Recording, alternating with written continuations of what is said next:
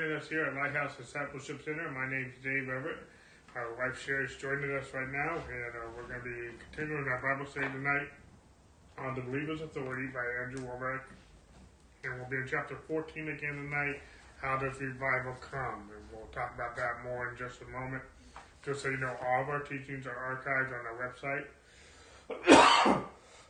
Excuse me. Again, all our teachings are archived on our website at lighthousediscipleship.org as well as our YouTube channel, Lighthouse Discipleship Center. And we want to say thank you to all those who have uh, supported us with their uh, tithes and with their offerings. In case you're wondering how to do that, you just go to our give page and you can give anywhere from the world and uh, online. And then you know, if you want to mail us a check, make payable to Lighthouse Discipleship Center. Our mailing address is on the bottom of every page, so that's how you can do that. Okay. Uh, also, a lot of people want me to reach out or connect or have me come speak to them uh, uh, in their country or whatnot. We're not traveling right now, but we are willing to do some things. But in order to do that, we need to talk first. Okay? We don't talk through Messenger. We don't talk through WhatsApp.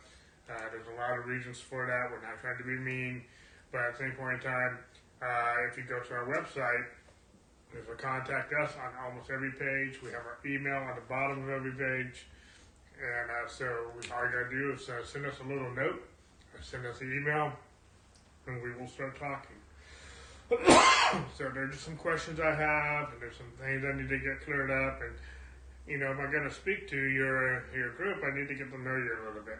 Okay, uh, so uh, I'm not saying no, but I am saying please contact me the way I want to be contacted. Okay, and uh, so we can talk first, and so we can get some things set up.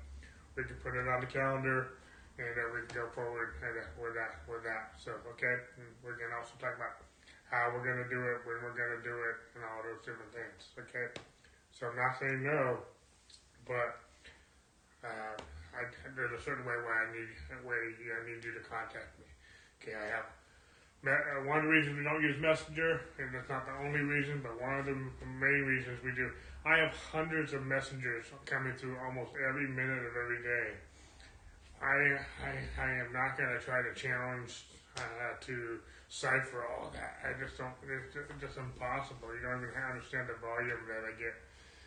There's also some other reasons for that as well. But uh, anyway, so just reach out to us. Uh, I'll put our email on here in just a uh, minute once we get started. We're going to be talking about how does revival come, and we've been talking about the believer's authority. You know, a lot of people in, in context the last few few weeks we've been talking a lot about prayer. How does praying for the lost uh, uh, relate to um, the believer's authority? What authority do we have in praying for the lost? How does that work? We talked about that. And in talking about that, we're talking about how does revival come? You know, and that's very timely right now because a lot of people are talking about revival. Okay, this was a big subject when I was in high school. We saw the revival in our high school. But we're looking at a, a worldwide revival, a great awakening again. Excuse me. And how does it come? Well, that's what we're talking about. We're in the middle of the chapter. We talked about some things, how it does not come, how we are not a mediator, we're not Moses. We're not under the old covenant. Jesus is our mediator. But how does revival come? And that's what we're talking about. And we're going to be picking up in the section in our book, all the revival you can handle the title of this section. So we're, we're about three sections left in this chapter. And then we're going to be talking about believing and receiving and how it relates to the believer's authority. So anyway, uh, we, we get you so, anything you want to say before we get started? No, I just encourage uh, anyone who's missed um, anything to listen to previous um, Bible studies, just so you can get up to, to speed on all of this. But I appreciate uh, Andrew's clarifying uh, not only about revival, about basically revival starts with us, but he also went into, uh, which we spoke about last week, was in the Old Testament, there were mediators between God and men, uh, like Moses, for example. But uh, when Jesus Christ came, there's only one mediator now, and that is I'll just uh, quote 1 Timothy 2 5 that Andrew has here in the last section. There is one God and one mediator between God and men, the man, Christ Jesus. Jesus forever stood in between a holy God and an unholy people. He paid for our sins on the cross and took upon himself all the wrath and punishment due to us from God. Jesus took care of all of that on the cross, and the reason why God emphasizes now in the new covenant that we only have the one mediator is because only one sacrifice could do this, and that was the sinless, spotless Lamb of God, Christ Jesus, the Son of God, the Son of Man, who came uh, to redeem us. And uh, if any, if we all get a hold of that, uh, that'll cause all the revival we can we can handle. But I know we'll get more into uh, revival in this section. Yeah, okay, let's get started. Sorry, I've, if I look like I'm not paying attention, I am. I'm actually responding to a lot of people who are responding on our, our message. So. If you go out and raise someone from the dead, you'll have all the revival you can handle. But Andrew, you can't raise a person from the dead unless you already have revival. I disagree. God isn't holding back the flow of his spirit, we are. It's the body of Christ who are clogging up the pipes and keeping God from flowing. What you need to do is work on your pipe. You need to work on yourself, saying, Father, please forgive me for my unbelief. Forgive me for not doing what your word says. You said that we're supposed to go and heal the sick, cleanse the lepers, and raise the dead. I've been asking you to pour out your spirit and do these things without me. I've been pleading with you to move sovereignly. Please forgive me for that. Then you get up, take the word, and start meditating on it.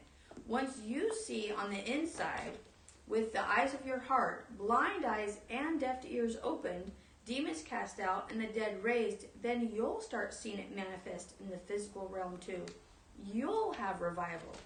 If you start seeing the sick regularly healed, they'll begin breaking holes in the roof to get to you, like in Mark 2 4. If your shadow healed the sick it touched, like in Acts 5 15 and 16, there would be so many people crowding around that you'd have all the revival you could handle. I'm a revivalist. I am seeing people revived, blind eyes and deaf ears opened, terminal diseases healed, demons cast out, the dead raised, and people born again and baptized in the Holy Spirit. All around the world, I'm seeing millions of people's lives being changed. But I'm not asking God to do it. I'm praying, Lord, I know you desire revival. Please help me to be the vessel of your love and power that I need to be. I yield myself to Him praying and fellowshipping with Him, allowing Him to transform me by His word and His presence. Then I go out and speak the word of God. I command healings and miracles to manifest, and I'm seeing revival. People are being revived. I receive emails daily from Asia, Africa, and Europe testifying how different people have been revived. They're changed by God's word and the power of the Holy Spirit. It's not because I'm begging God in some prayer closet. He's not up in heaven with his arms folded saying, beg a little harder, get another hundred thousand people to pray, and unless you all fast twice a week, I won't do it. No, it's not like that. God is in heaven with his arms out, trying to release his power, saying, Is there anyone who will believe me? Is there anyone who will stand up and start speaking, living, and demonstrating my word? If you will do that, you'll have all the revival you can handle you'll see people's lives begin to change. This is awesome. If we can understand this, if we can comprehend this, I mean, I'm hoping this is not just a Bible study that people are just liking to, you know, but they're not hearing what we're saying and what what what uh, Andrew's saying to just study and what God is saying through His Word. You know, so many people eh, have, are asking God to bring revival, and that's not how it works. Okay. Now, let me just read, read a couple things Sherry just read. Because if you go out and raise someone from the dead, you'll have all the revival you can handle. Um, but Andrew, you can't raise a person from the dead unless you already have already have revival. I disagree. God isn't holding back the flow of His Spirit. We are. It's the body of Christ that is clogging up the pipes and keeping God from flowing. What you need to do is work on your pipe. You need to work on work on yourself. Say, Father, please forgive me for my unbelief. Forgive me for uh, not doing what you told to, uh, for not doing what your word says. And this is the part I really want to get to. You said we're supposed to go heal the sick, cleanse the lepers, raise the dead. I've been asking you to pour out your spirit to do these things without me. I've been pleading with you for more, to move sovereignly. Please forgive me for that. Then take the word and start meditating on it. And once you see it on the inside with the eyes of your heart, blind eyes and deaf ears open, demons cast out, and dead raised, then you'll start see, seeing it and manifest in the physical realm too. You'll have revival. You know, through our own teachings, through our own ministry, we're seeing lives being saved, lives being transformed, people filled with the Holy Spirit. Revival is taking place. It might not be on a, a national level, but that we are reaching people in many nations right now just through these live streams. One of the biggest points I want to make, and I believe Andrew's trying to make in this, we're talking about believers' authority. What authority do we have to play when it comes to revival? We're not waiting on God. God is waiting on us. God already told us in His Word what to do. Go heal the sick, raise the dead, cleanse the lepers, preach the gospel with signs and wonders following. He said, he said in Mark 16, these signs will follow those who believe. We are to preach the word of God and we are to demonstrate the word of God. We need to stop asking God to heal the sick and we need to go heal the sick in his name. We need to go lay hands on the sick. We need to go raise the dead. Freely we receive, freely we give.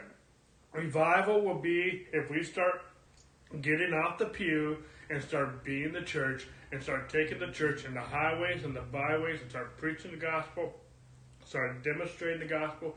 You start healing people on a regular basis through the word of God in the name of Jesus, you will have all the revival you can handle. You start raising the dead, you will have all the revival. If we start doing excuse me, if we start doing what God has told us to do as a church, we will have all the revival that we can handle. We're not pleading God to do that. If we if we get a hundred people, two hundred people, a thousand, a million people praying for revival, what happen? It doesn't happen because we pray for revival. It comes because we do what the Bible says we're supposed to do. Okay. The Bible says we're supposed to pray for laborers. The Bible says we're supposed to be laborers ourselves. We're supposed to preach the gospel in season and out of season. We need to go do what God has called us to do. My job as a pastor, our jobs as pastors, bishops, evangelists, apostles, uh, prophets, is to equip the saints for the work of the ministry, till we all come to the unity of the faith and the measure of the full stature of the fullness of God. Our job is to equip you to go heal the sick, raise the dead, cast out devils. Freely you receive, freely give. Revival comes when we use our authority and start preaching the kingdom of God is here. The kingdom of God is at hand. Heal the sick, raise the dead. Revival comes when we do what God has called us to do, what Jesus has commissioned us to do, what we have been ordained to do. Uh, it doesn't happen because we sit on our pews and pray for God to do something that He told us to go do. You know, it's it's interesting. Uh, I love how how uh, God uh, has things works out. God laid on Dave's heart to uh, have a, ser- a Sunday morning series on four of the prayers of Paul. And this last Sunday, and I encourage you to uh, listen to this series on our on our website or YouTube. But Dave has made a point uh, that we're not supposed to live for God. We're supposed to let Him live through us. And a lot of people like, wait, wait, wait, you're, you're supposed to live for God. Well, hear, hear us out. In a sense, yes, you could say that. It, it's not wrong. But most of us, and I'm pointing the finger at myself too, we tend to live for God in a religious way. If I do this, then God will perform. If I do this, if I fast, if I pray, then God will, will bless me. Then God will answer my prayer. That's not how it works. Uh, and I don't want to get into a teaching on prayer and, and fasting. If you've been with us for this Bible study, you know, you've heard Andrew's heart. You probably have heard us through the different Bible studies on what the right, uh, a better way to pray is, and also fasting doesn't move God, it moves you to, to do the will of God. That it moves you to meditate on His Word, and and uh, I don't want to get off tangents on on preaching, which I usually like to do uh, when something strikes me. But we are, to, if you read the scriptures, if you read Paul's prayers uh, that Dave's been speaking on in uh, Ephesians, uh, he's going to go into um, Philippians. uh, Philippians and Colossians uh, in the in the weeks to come. But we have a part to play. God not only dwells in us, but he his power is in us and we need to release his heart, his power. It's not us and our own power healing the sick or preaching the gospel. It is Christ through us. Only God heals through Jesus. But he's commanded us to take what we've been given, like Dave quoted a moment ago, and freely give it to other people. It's Christ in us, the hope of glory. It's Christ in us, his power that raised Jesus from the dead in us, that is to flow through us to minister to other people, to raise the dead, heal the sick, cast out demons, uh, preach the gospel. All of that it is Christ, but we are the vessels. And I really encourage you to listen to this series because uh, even Dave was talking about vessels, uh, us being vessels in his message, and I want to keep it to the Bible study. But I, I hope you're you're hearing it, and I hope I'm making sense and being clear on this.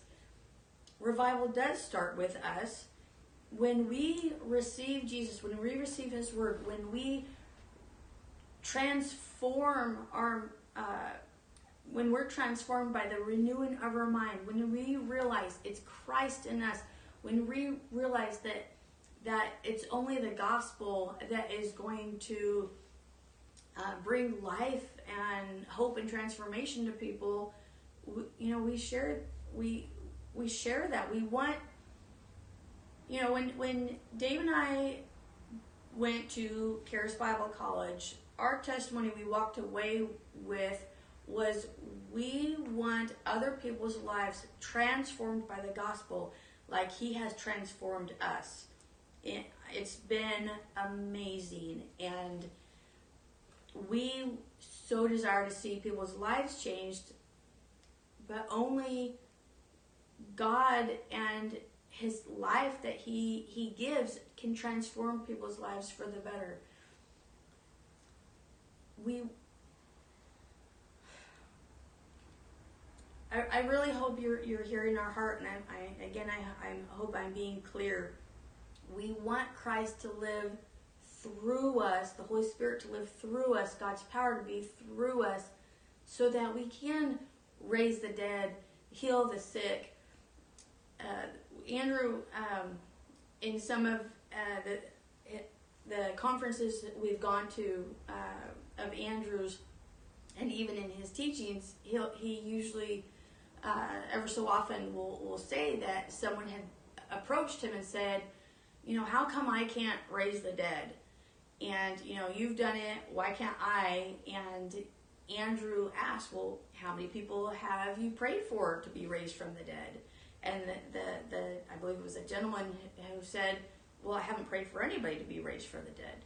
And Andrew's response was well, there you go. You haven't seen anyone raised from the dead because you haven't even had, you, you haven't even tried. And yet it's so clear in the Bible that that's what we're supposed to do. But all, all, a lot of us, including myself in the past, have sat down and waited for, for God to move, for God to do something. God has done something. He sent his only beloved, begotten Son, Jesus Christ, to the cross for us so that we would have eternal life, so that we would have a relationship with God, so, so we can be redeemed, so we, we can have life, so we can be blessed and have life more abundantly. I mean, there's so much that God did through Jesus Christ, our healing, uh, salvation. I mean, everything good. The, the kingdom of God that's in heaven, God gave us through his son, Jesus Christ, and he wants us to have that. But unless we receive, which we've talked about in, in previous Bible studies, unless we're the, the willing vessel that God can move through, we're not going to see that. We're not going to see revival. We're not going to see the, the blessing and favor of God in our lives if we're just sitting back. God wants to use us. He wants to not only indwell us, which He does with every believer, but He wants us to be His hands and feet. He, he wants us to be the body of Christ that ministers one to another, that ministers to the world, that shares the gospel. Uh, I mean, look at, at Peter in Acts. You know, his testimony, he denied Jesus uh, before Jesus went to the cross. He put his foot in his mouth so many times. He chopped off someone's ear. Uh, and yet, after Jesus Christ was raised from the dead, and Peter realized that Jesus loved him anyways, even with all his past faults, that Jesus forgave him. And when he realized that Jesus Christ truly was the Son of God, he got up and he preached the gospel, and 3,000 uh, lives were saved that day, and the church grew from that. That's the power of the gospel. Amen. Amen. So, you know, but the power of the gospel is too. I mean, we talk a lot about uh, healing the sick, raising the dead, whatnot. You know, I know a lot of you reach, reach out for money and whatnot. Uh, you know, God's your provider. You know, Jesus used the, a boy's lunch to feed the multitudes. God used the, the widow's oil to, to pay off her debts. Uh, God had, a, uh, had Elijah go to a place called there, and the ravens came and fed him. I mean, we have scripture after scripture after scripture of God providing people's needs supernaturally and whatnot. He is your provider, not people. Okay. Uh, now, does God can God use people? Will God use people? Oftentimes, He will. But for us to solicit for people to help us, that's not the way the Bible tells us to do it. That's not how Scripture works. Okay. Do we are we supposed to help one another? Absolutely. But we it, our faith is not in people, our faith is in God. If your faith is in people, then your faith is shipwrecked. Okay? And so when we talk about the gospel and how we talk about revival coming, you know, if, if you if you took a boy's lunch and, and, and multiplied and fed the multitude, you're going to have revival in your community. Okay? Because people are going to see that this meal came from God, not man. Okay? I, see, one thing we're trying to teach here, we, we're not trying to give you one meal. We're trying to teach you how to feed yourself for the lifetime. You, if you take these truths that we're trying to teach every week and you apply them to your life and to your village and your community, you can change your uh, community around even economically. I believe that with all my heart because I see it in the Old Testament, I see it in the New Testament, and I can, I mean, I can spend hours and hours teaching this. Okay? And, excuse me, we need to do what God calls to do. We need to trust Him. We need to rely on Him. And we need to, if, you if, You know, if you don't have enough money, since whatever you have, multiply it in the name of Jesus. Jesus did. He told his disciples to. And he told his disciples when they could not, this is a whole other teaching, he called out a hard heart. And, you know, when we do not expect God for the miraculous, that is a hardened heart. And we can use the miraculous to reach the world for Jesus.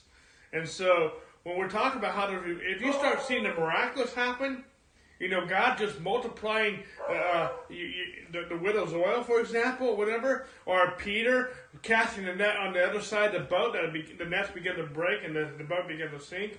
That was Peter's payday. That was his livelihood. That was his vocation. Uh, uh, he was a fisherman. Okay, fishermen catch fish. And when he caught such a boatload that his boat began to sink and the nets began to break, that was the biggest payday he got.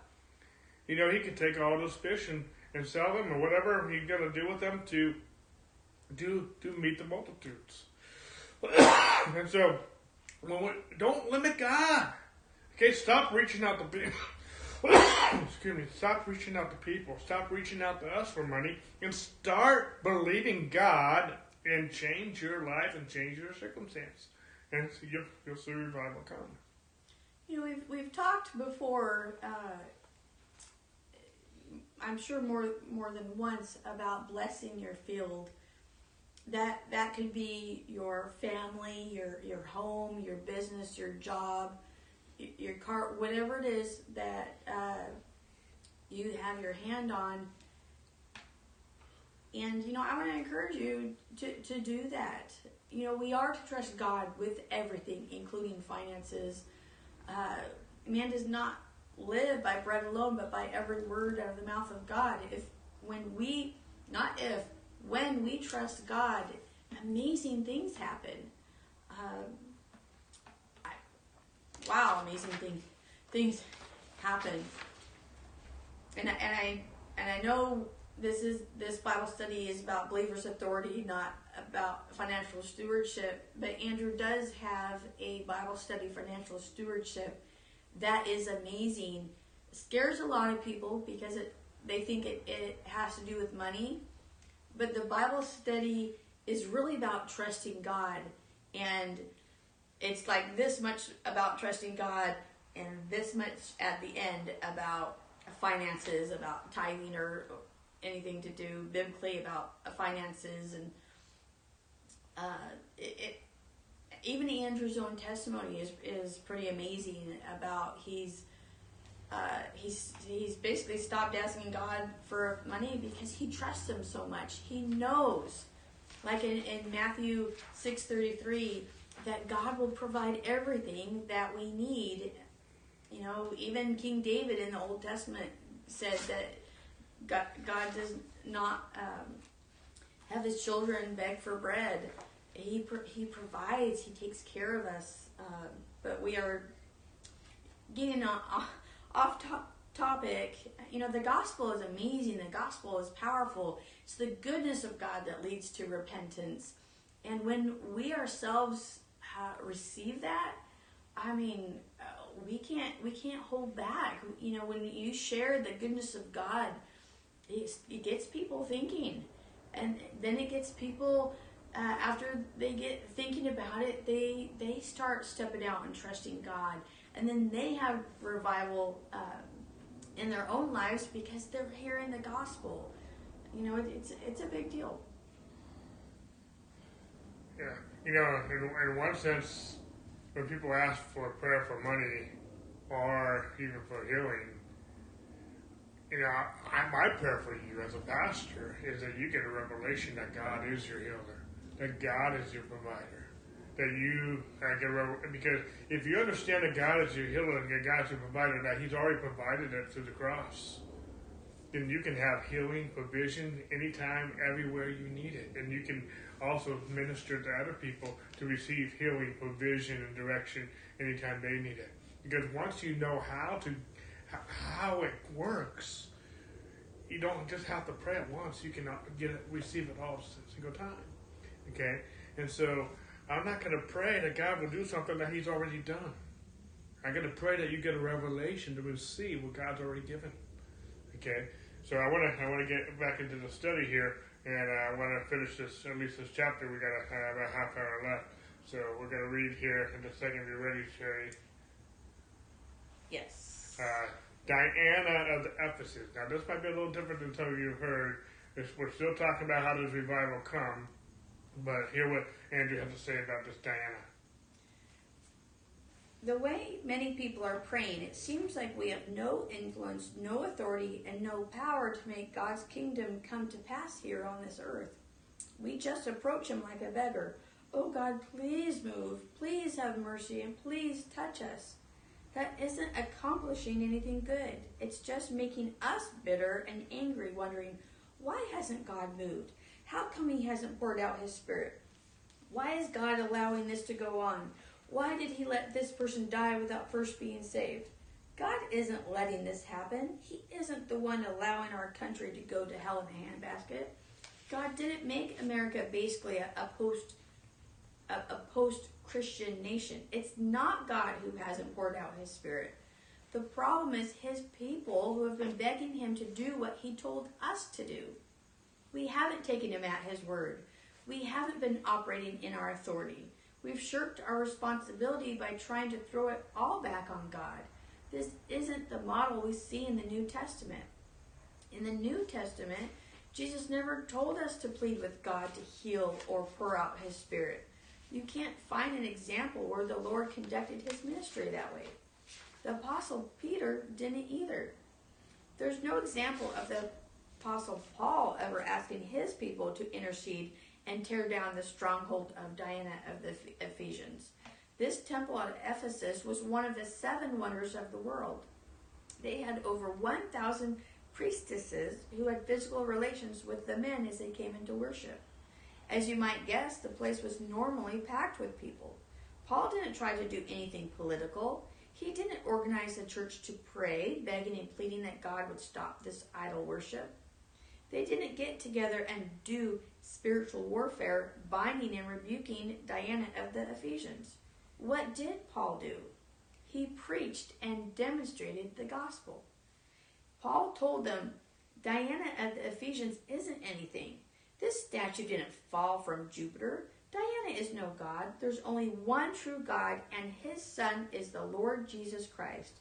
Paul did the same thing in Corinth, another Roman city known for multiple idols and immoral worship. He preached the truth, and God used that truth to set people free. Paul didn't organize intercessors to cover every zone in the region. He didn't have people do spiritual warfare or spiritual mapping. These things that are being done today by the church in an effort to try to change our nation are not what Jesus commanded us to do in the Word of God. This is powerful if you understand what we're trying to say and what Andrew's teaching here. You know, a lot of what people have done is called intercessory prayer, what people have done in the name of trying to bring revival to their nation, to their community, whatever that may be, to the world. You know, we never see one example in the New Testament with Paul, Peter, James, John, none of the apostle writers, where they were they gathered the church to pray. They gathered the church to come against the evil going on in the world. There was a lot of evil going on in the world. The Roman government was wicked. Much of the religious government was wicked as well. They killed Jesus.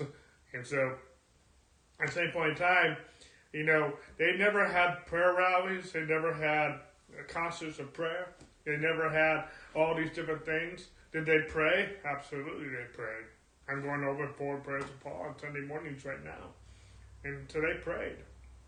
But they, but they, uh, what did they do? They focused on preaching the gospel. They didn't. excuse me. You, you, you will never see Paul, Jesus, James, John ever praying uh, uh, for for God to do something, for God to do this or that. They're praying that that we would understand the gospel and that we would preach the gospel. They're never asking God to pour out revival. They're never having prayer meetings and intercessories of prayer and what whatnot to to ask for revival. Excuse me, I'm talking too fast. But they pray for boldness to preach the gospel.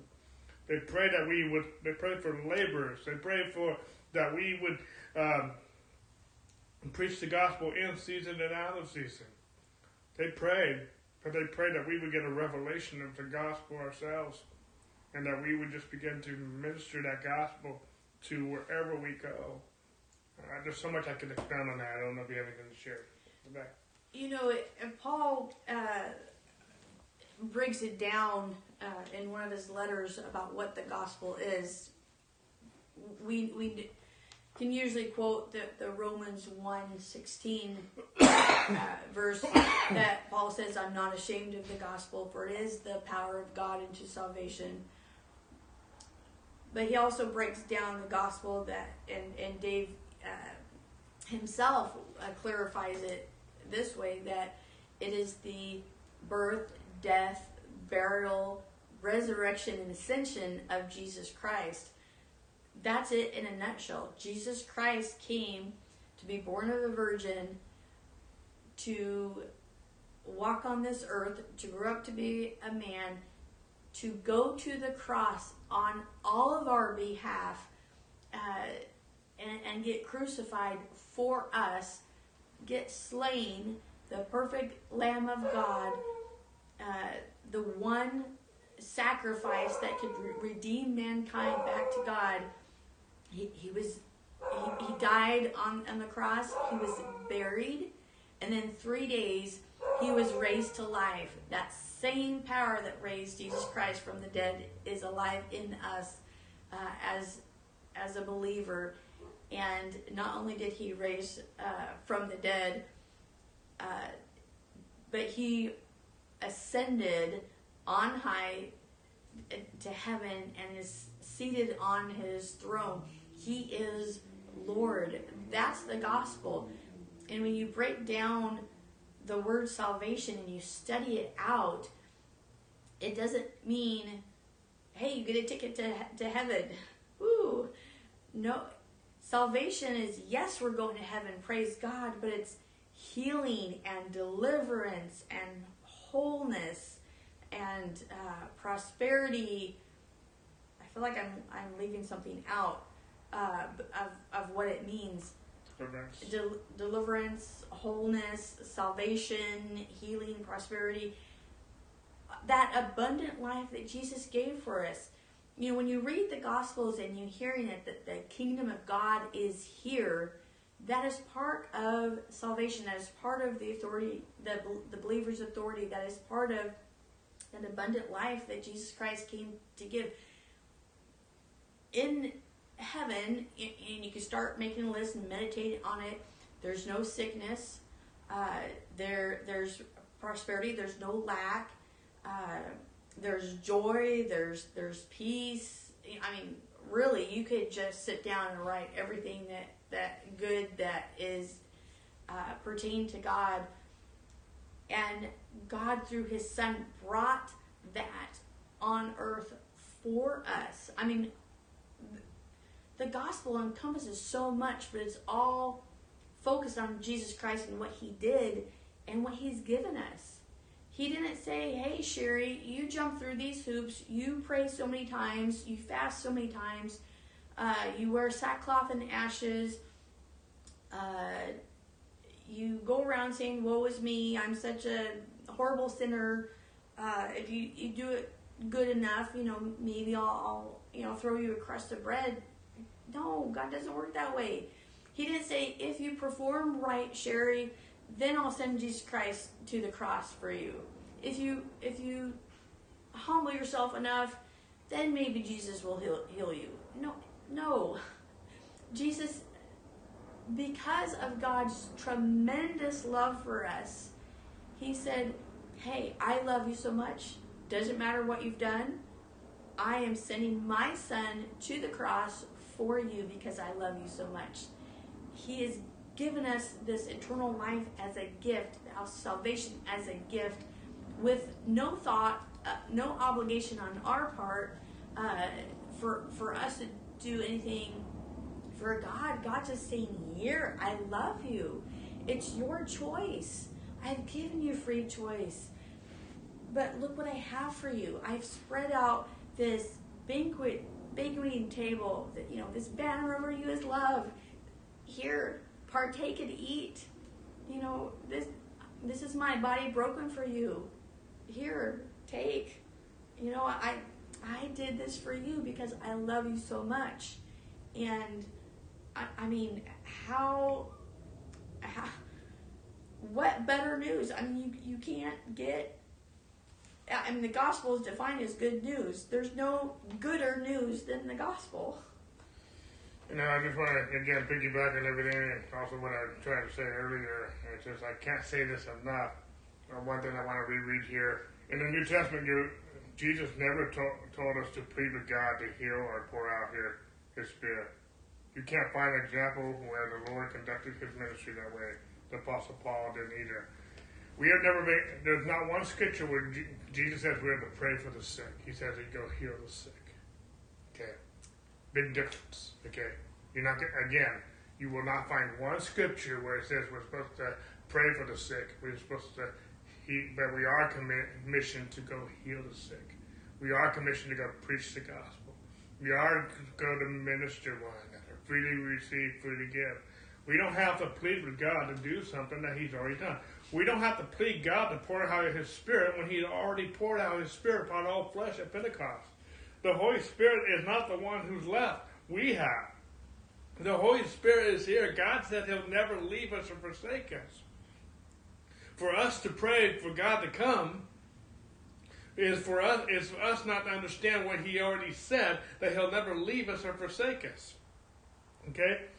It's, uh, Paul said it this way: "It's no longer I who live, but it's Christ who lives in me."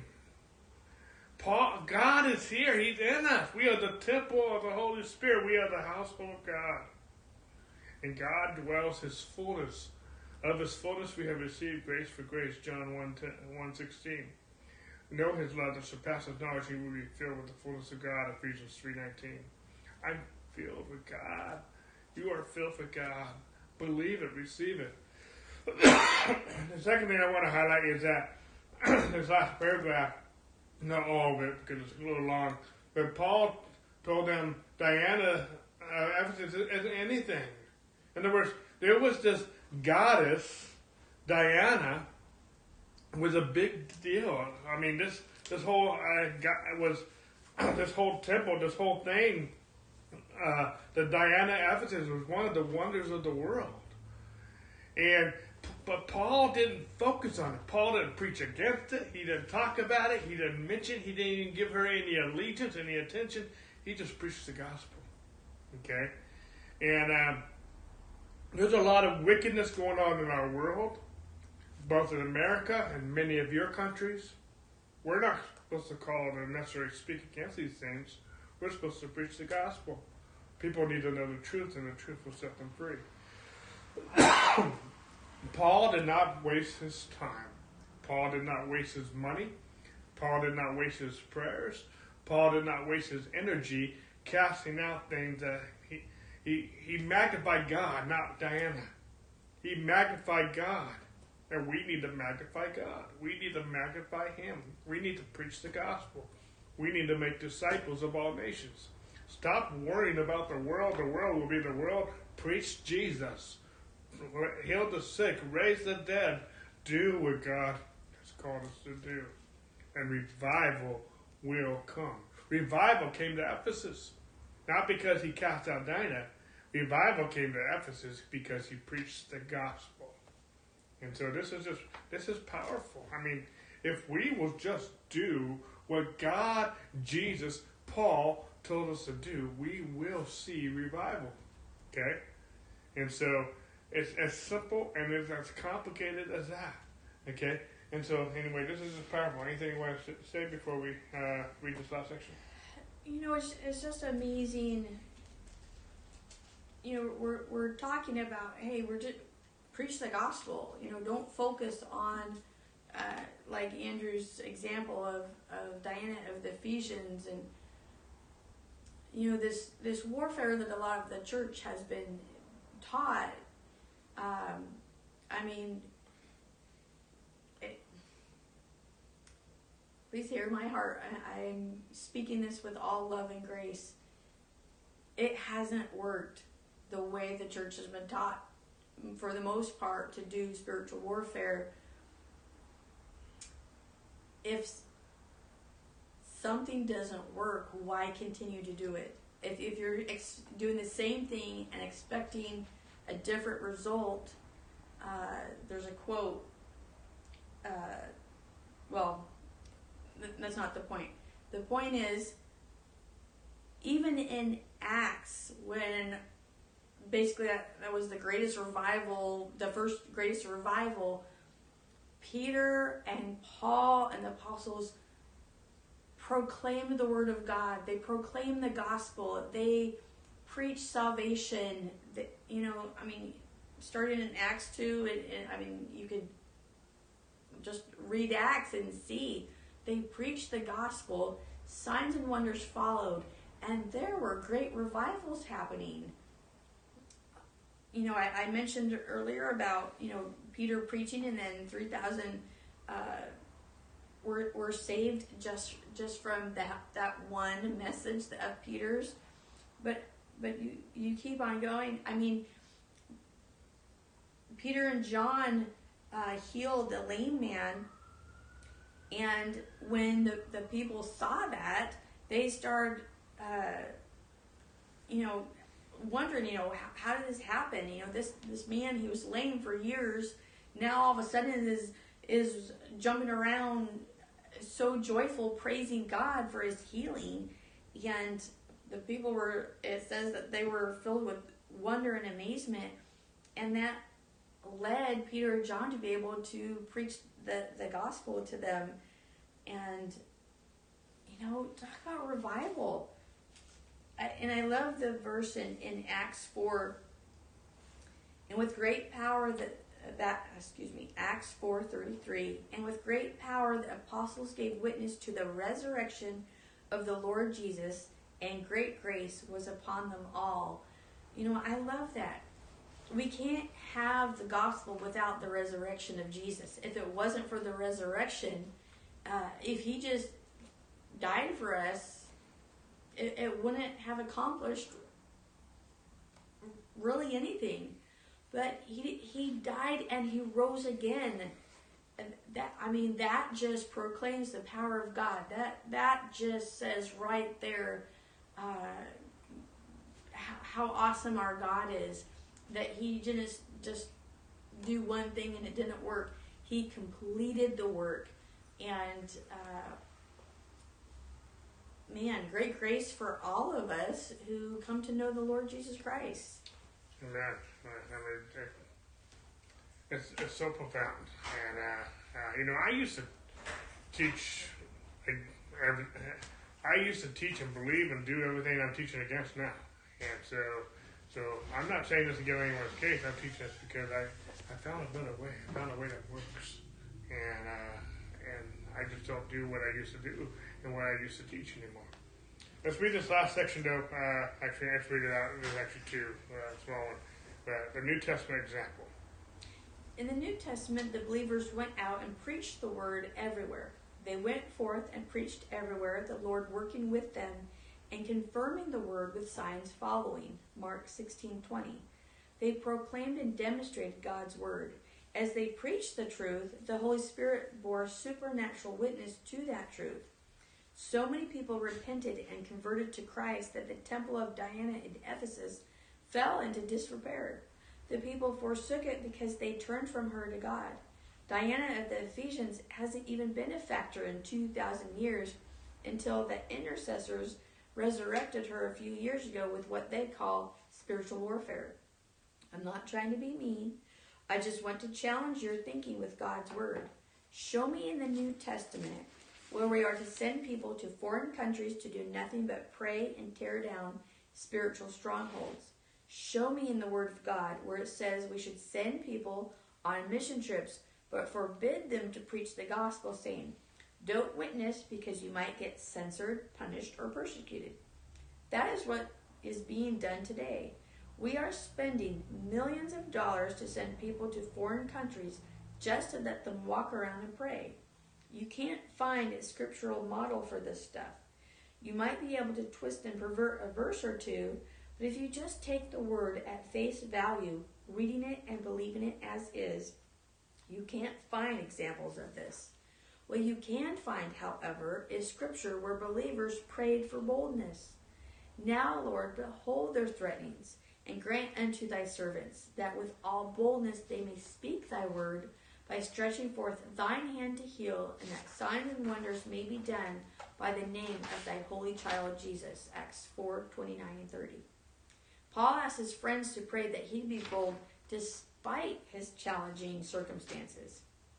Praying for me, that utterance may be given unto me, that I may open my mouth boldly to make known the mystery of the gospel, for which I am an ambassador in bonds, that therefore there excuse me, that therein I may speak boldly as I ought to speak. Ephesians 6 18 through 20. The early New Testament believers prayed that they would be bold, faithful witnesses despite opposition, but didn't ask God to just sovereignly pour out His Spirit on unbelievers without them preaching, demonstrating, and doing their part. There simply isn't a scriptural example for that. Basically, that's the reason the church isn't having more of a salt and light influence on our generation. We aren't really following the New Testament example.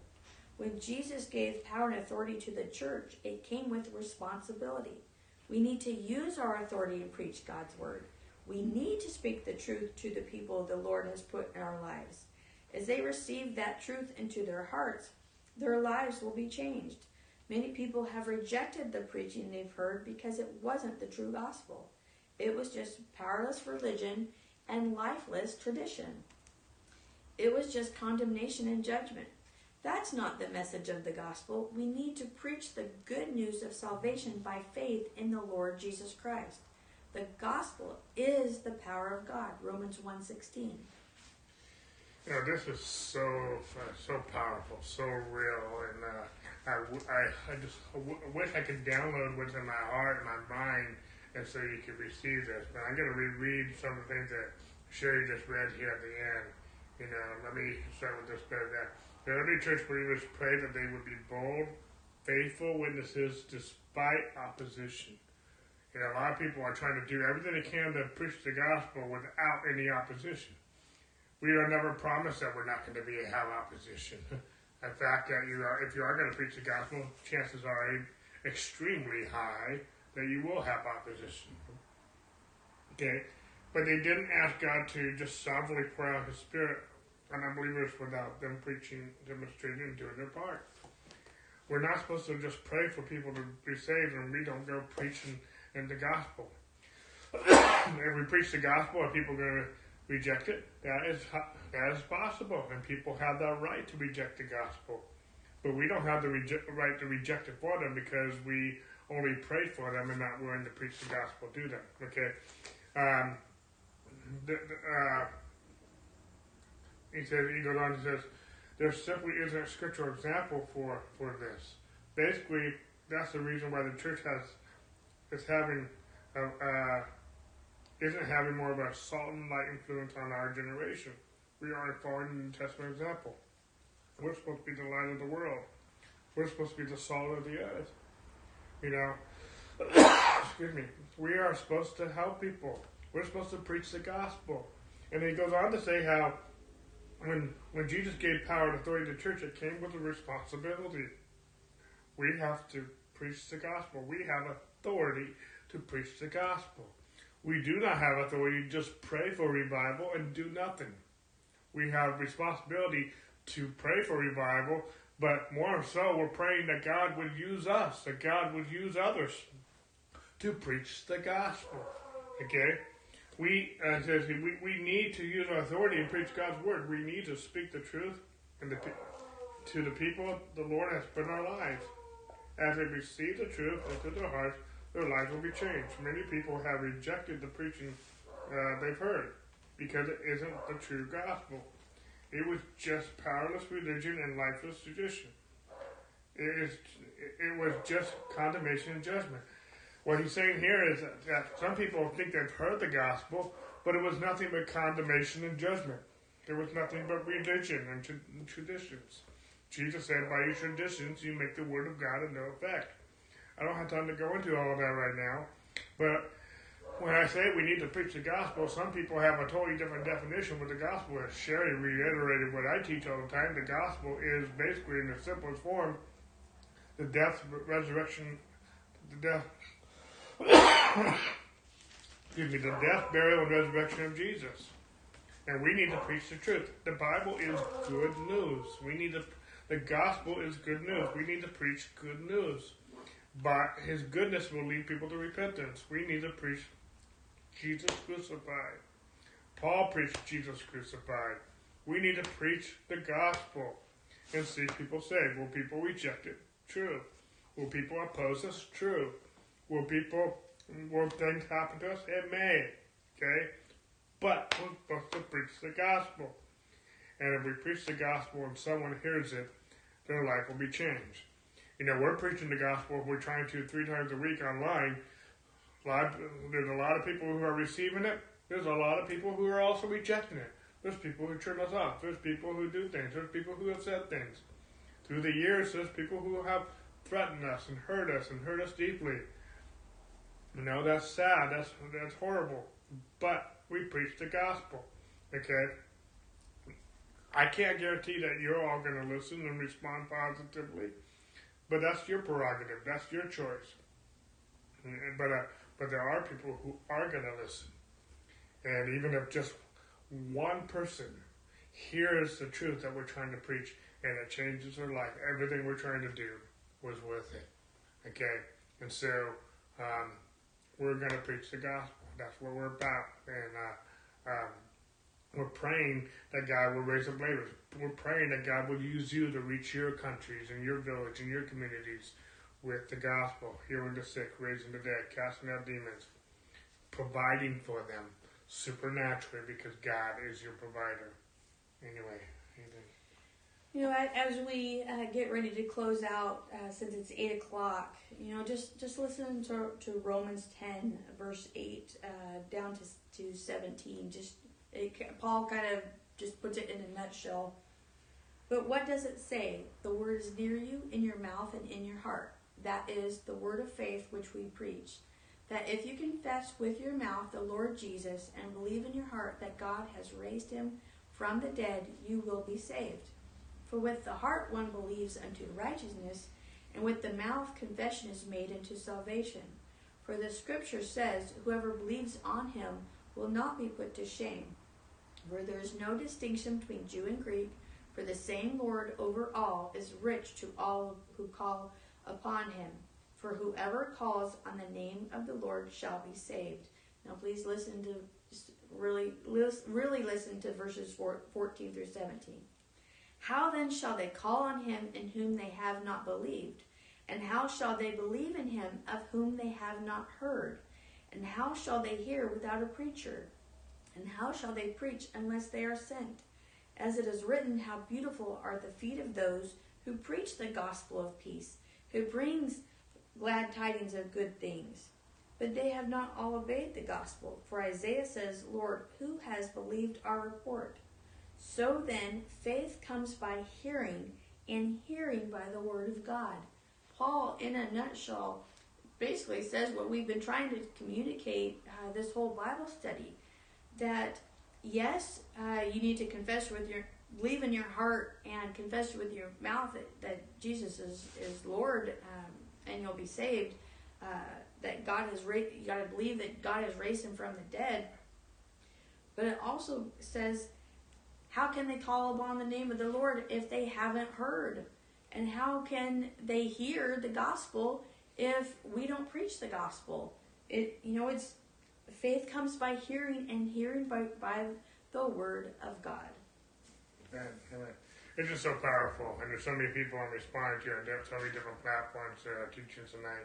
So that's why it looks like I'm distracted. But uh, anyway, because Facebook's not the only place where our teachings are being shown, where that, most of you are. But anyway, uh, God bless you guys. Uh, we will see you on Sunday as we continue our teaching on the four prayers of Paul. I'll be teaching from Philippians this Sunday and the prayer Paul prayed to the, the Church of Philippi.